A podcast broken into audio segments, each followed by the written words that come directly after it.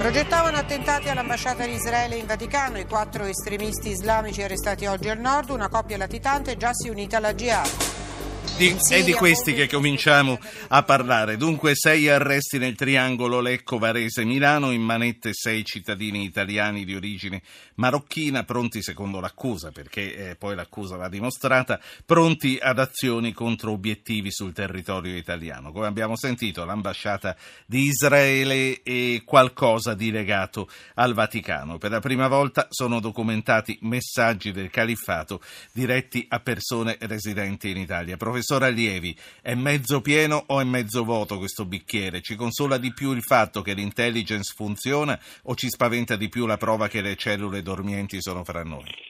Per ora direi la prima, perché innanzitutto non è la prima volta che vengono presi dei potenziali terroristi prima che agiscano nel nostro paese e infatti finora non hanno agito e, e, questa è sicuramente una buona notizia. Poi che ci siano quelle che giornalisticamente si chiamano cellule dormienti, semplicemente persone pronte o che avrebbero voglia di fare qualcosa, da, da qua a dire che sono dei professionisti del terrorismo, cioè avevano detto di colpire l'ambasciata Israele al Vaticano, non avevano ancora i piani ma eh, questo sì, questi ci sono, alcuni sono già stati presi, sicuramente ce ne sono ancora degli altri, quindi comunque sì. non si smette di vigilare, di agire. Professore, mi ha incuriosito, ha detto cellule dormienti, definizione giornalistica, voi all'università come le chiamate?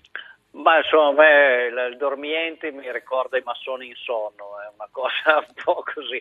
E sono persone che dormono, agiscono e, e, e però nello stesso tempo cellule dormienti dall'idea che c'è già qualcosa e aspettano l'occasione. E invece l'occasione nasce con altre occasioni, con incontri, con, si produce insomma. Non è che ci sono persone che comunque vorrebbero sparare o buttare una bomba o farsi esplodere da qualche parte e gli manca solo l'innesco.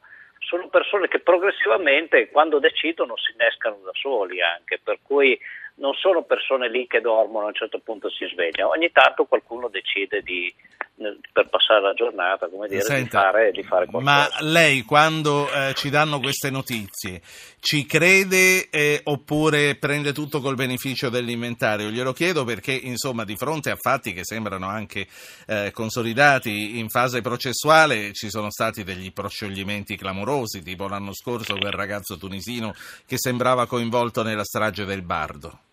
No, ma infatti vanno sempre presi con beneficio di inventario, anche se penso che, come dire, anche perché c'è una sovraesposizione di tutto quello che riguarda l'Islam, per cui chiunque eh, sia giornalisticamente sia giudiziariamente, diciamo l'Islam fa notizia e apre i telegiornali, come abbiamo appena sentito, per cui eh, in qualche modo la tentazione della visibilità è forte. Detto questo, no, ci sono inchieste anche molto serie e, che hanno prodotto risultati seri. Mi starà, mi starà mica tirando fuori il protagonismo dei giudici, professore? No, io tiro fuori in realtà una, un nervosismo complessivo che abbiamo tutti quanti, io compreso, no, di fronte a, a questi fenomeni eh, il nervo scatta automaticamente, diciamo così, che è molto diverso da dire che c'è un protagonista del giudice. Dico che siamo tutti nervosi, incluso io. Senta, qui, eh, eh, qui, intanto c'è un ascoltatore e lo faccio parlare, ricordando a chi sta ascoltando che per intervenire deve mandare un messaggio col suo nome al 335-699-2949, il resto lo facciamo noi. Cristian, Reggio Emilia, buonasera. Buonasera, io volevo intervenire chiedendo se anche se so che non è lecito prendere impronte digitali, volevo sapere quanto potrebbe essere preventivo prendere impronte digitali agli extracomunitari che, che, che arrivano in Europa, non tanto per schedarli, ma perché secondo me non si può sì.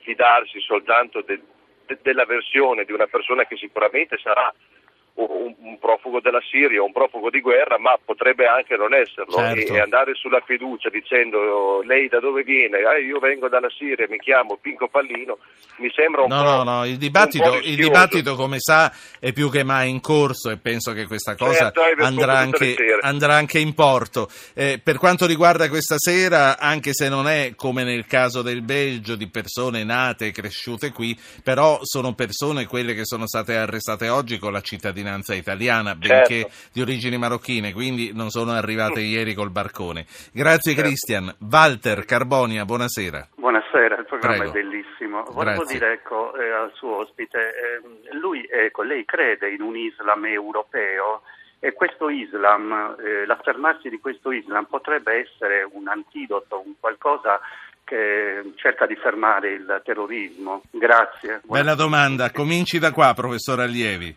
Ma sono tutte e due ottime domande. Sulla prima però risponderei così. Se anche prendessimo le impronte digitali non riusciremmo a capire se è siriano o, o- o di qualche altro paese. Questo è inconfutabile, poi- certo. E non solo, c'è un Siamo problema- tutti uomini. C'è un problema serio però d'altro genere. L'Occidente nasce sull'idea dell'universalità dei diritti, le leggi si applicano a tutti, non a qualcuno, anche perché abbiamo molti, come, come arrestati, alcuni di quelli arrestati oggi, che sono cittadini italiani, anche se hanno un'origine straniera. Ci sono i figli di stranieri anti-Italia, sono quelli che hanno preso la cittadinanza per matrimonio, eccetera, eccetera. Per cui è difficile distinguere queste categorie e ci vedo anche un piccolo problema, eh, come dire, di, di principio non, non- non indifferente. Detto questo non sarebbe risolvibile di per sé, eh, anche se si possono a- prendere altri tipi di misure eccezionali che in realtà sono ampiamente prese e, a- e- e allo studio in, in vari paesi europei, ma anche in Italia, incluse le leggi speciali in qualche modo sul terrorismo che consentono eh, che hanno di fatto inventato alcune nuove ipotesi di reato che consentono di arrestare ed espellere persone per questi motivi. Eh, Walter, l'Islam europeo ha ragionissimo, ha usato anche la parola giusta, antidoto, cioè l'Islam europeo c'è già, non è che potrebbe esserci, c'è già, è già attivo ed è già diciamo, l'arma migliore che abbiamo insieme al- all'osservazione, alla repressione, al controllo, come è ovvio che sia, eh, per sconfiggere il terrorismo islamico e il fatto che siano altri musulmani che prendono posizione Sì. contro, anche dal punto di vista giuridico, teologico, eh, di fatto sono considerati ereti, eccetera, tutto serve, tutto fa e da questo punto di vista posso solo aggiungere si sta anche già, già facendo nel Certo. auspicio. Professore, qui c'è Stefano, un altro reggiano. Buonasera Stefano. Sì, buonasera. Prego. Mh, faccio una domanda, perché mi non ci sia una gran differenza fra il muro, di, di- il muro chiamiamolo così, dell'Austria e, e l'entrata dei- de- a Lampedusa. In questo senso, se arrivano, eh, tutti siamo d'accordo che bisogna incentivare i controlli. Se arriva ovviamente un barcone pieno di migranti, la cosa è molto semplice, li prendiamo, li mettiamo in un centro a Lampedusa, li controlliamo se riusciamo, perché spesso non si riesce e la cosa è fatta. Se l'Austria è convinta che dall'Italia arrivano altri, arrivano attraverso un'autostrada dove passano italiani, francesi, eccetera, eccetera, eccetera, l'unico modo che si ha è incentivare i controlli. Quindi mi sembra che, non- che ci sia molto parlare che non è possibile fare un, eh, mettere su un muro, ma di fatto le- il- l'idea è la stessa. Il fatto è che ci dovrebbe essere una fiducia reciproca che è quella che ha fatto cadere con Schengen le frontiere. Se tutti ricominciamo Eh, a forse in casa nostra, per cui non hanno la il collante, eh, il sui collante non sta in italiani. piedi. La, la saluto Stefano, grazie. Sergio Ascoli Piceno, buonasera. Buonasera. Eh, io posso parlare? Sì, la stiamo ascoltando. Ecco, allora io vorrei dire soltanto due parole.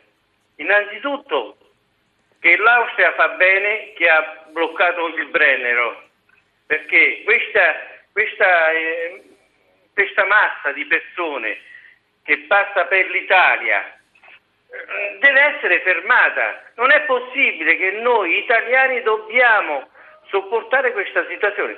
Io per carità non è che sono razzista, però è ora di smetterla, perché Sì. qua noi in Italia abbiamo i nostri problemi, possiamo dare il lavoro ad altre persone che Signor Sergio, c'è una sola cosa eh, che non capisco nel, mh, in quello che ha detto. Se l'Austria, lei dice, fa bene a chiudere il problema Sì, italiano, bene, il problema sì. italiano, un attimo solo, un attimo solo, ma ascolti. Se l'Austria chiude, il problema italiano sarà molto più pesante perché si chiude l'imbuto. Esatto. Ora, Allora- passa- ora allora passano e vanno, dopo saranno veramente tutti qui. Perché scusi, eh, ma eh, perché in quest'altro modo se lasciamo che l'Austria eh, lasci la- il Brenner aperto, che cosa succede? Eh, cioè, eh, che non sono più qui. Dopo, dopo saranno al Brennero ad aspettare di passare dall'altra parte, come sta succedendo ai Domeni o forse Ma a Calais. Non possiamo, porca amicetta, non possiamo pretendere che queste persone passino nel nostro paese e poi dopo ci, ci sta- in mezzo ci sono anche persone, diciamo, jihadisti. Da, da, da- del Ho Daesh, capito. no? E, e allora, allora come facciamo a controllarli? Ho Allora capito, dobbiamo- grazie, grazie signor Sergio, resti in ascolto. Professore Allievi, lei che cosa ne pensa? Va molto semplice. Eh, il problema è che la decisione dell'Austria è un disastro perché è unilaterale, cioè se, se la politica che passa e ognuno fa per conto suo, ci facciamo del male tra di noi e tra di noi europei, non parlo neanche degli immigrati.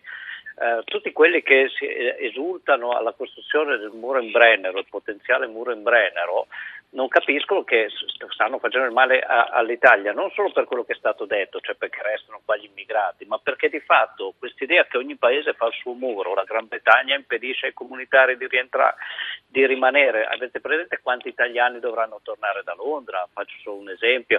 Eh, cioè, se ogni Sono paese fa da sé- 500.000 mi sembra che Ecco, abbia scritto appunto. Franceschini nel suo libro. Se ogni paese fa da sé siamo finiti, mentre invece il problema è effettivamente europeo. C'è un problema di gestione, ma non si può pensare che come Europa li si raccolgono insieme nel Mediterraneo, però poi li si lasciano solo in Italia e in Grecia. No, questo non funziona. Come Europa li raccogliamo Senta. nel Mediterraneo e come Europa ce li distribuiamo. E, e poi, poi comincio a salutarla, ma eh, fino adesso comunque c'è a dire che noi eh, ci siamo un po' distratti quando loro sono fuggiti dai centri di trattenimento per, eh, per andare oltre confine. Insomma, eh, questo, questo appunto l'Austria ce lo può fare. Ma appunto il problema è che bisogna trovare delle misure concertate a livello europeo che consentano di distribuirli.